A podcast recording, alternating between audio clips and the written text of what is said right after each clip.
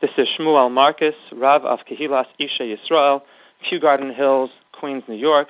I will be speaking on the topic of developing positive midos, becoming a gibor, one who possesses true strength. The Torah, in describing the Kohen Gadol, the high priest, tells us that the Kohen was HaKohen HaGadol Me'echav, a Kohen who was greater than all of his brethren. And the Gemara in Meseches Yuma on Daf Yud Aleph asks, in what way was the Kohen Gadol Me'achav? In what way was he greater than all others? And one of the qualities the Gemara tells us the Kohen Gadol possessed more so than all others was that he was Gadol Bekoach. He was stronger than all other Kohanim. And as proof, the Gemara cites the Psukim in Parshas Beha'aloscha, where Aharon was instructed, the Heinif Aharon es HaLeviim, Aharon was instructed to physically raise into the ear the men of Shevet Levi and to then put them back down on the ground. 22,000 men of Shevet Levi, Aharon had to physically pick them up one after another and put them back down. Says the Gemara, obviously, someone who was capable of such a physical feat, physically raising into the ear 22,000 men from Shevet Levi, that was certainly an individual who was a Gadol B'Koach, who possessed superior physical strength. Rav Chaim Shmulevitz Zatzal asks a beautiful question. He says, certainly, that feat of raising and waving the Levim in the air was physically impossible. If you think about it, there were 22,000 men from Shevet Levi.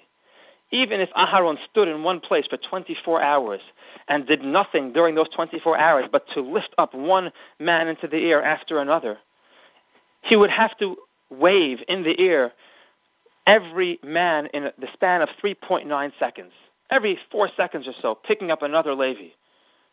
Impossible. Physically speaking, impossible. Unimaginable. How then was it possible for Aharon Cohen to accomplish such a feat? Obviously, says Rav Chaim Shmulevitz, this was nothing less than a nace, a miracle. And if it's a miracle, if it's a nace, then what proof is there that Aaron possessed physical strength? It was God's doing, not his. Chaim Shmulevitz offers a brilliant answer. What the Gemara means to tell us is not that Aharon possessed greater natural physical strength than every other Kohen, but rather that a Kohen HaGadol Me'echav means a Kohen who is capable of exerting himself to his fullest capacity. A Kohen who, in discharging his divine duties, was capable of maximizing his potential, of doing whatever he could and exerting his full physical strength in the duty that he was given by Kadosh Baruch Hu. Aaron Cohen, when faced with this challenge of waving the Levim, could have easily have said, "It's impossible, insurmountable, too daunting, too intimidating. I'm not going to bother starting. It's impossible. Why should I try?" But he didn't. He said, "If God instructs me to do this, I'll do my best. I'll do whatever I can. I can't do more than that, but that I much I will do." And that was what enabled him to receive this divine assistance, this tremendous siyata dishmaya, and to become capable of raising and these Levim into the air. This, says Chaim Shmulevitz, is what the Gemara means by Gadol B'Koach, someone who is capable of exerting himself to his full physical potential. And the same, says Chaim Shmulevitz, is true of every one of us in every spiritual challenge we face. The Gemara in Sukkot Daf Nun Beis tells us, Ilmalei HaKadosh Baruch Hu Ozro, Eno Yacholo, that when confronting the Yetzer Hara, if we didn't have God's divine assistance on our side, we would be unable to overcome our natural inclination.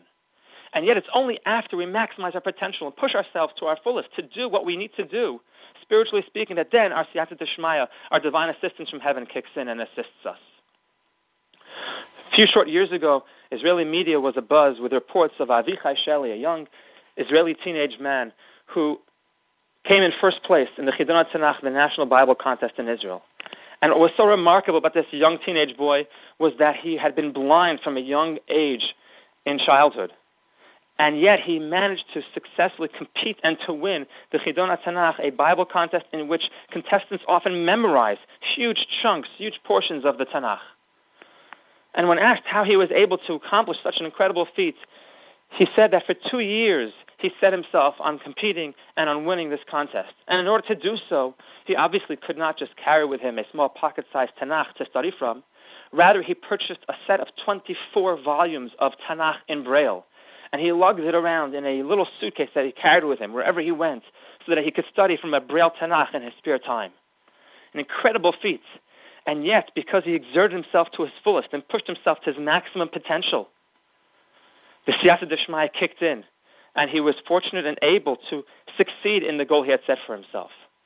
That is the mark of a true Gibor, of one who is capable of exerting himself to his potential and receiving divine assistance. This is the secret to our success. This is how one becomes a true Gibor. Whenever we face a spiritual challenge, we push ourselves to our fullest, we do whatever we can, maximize our potential, and then a Kadosh Baruch Hu Ozro. Kadosh Baruch Hu will assist us and will help us. This is the true secret to becoming a true Gibor.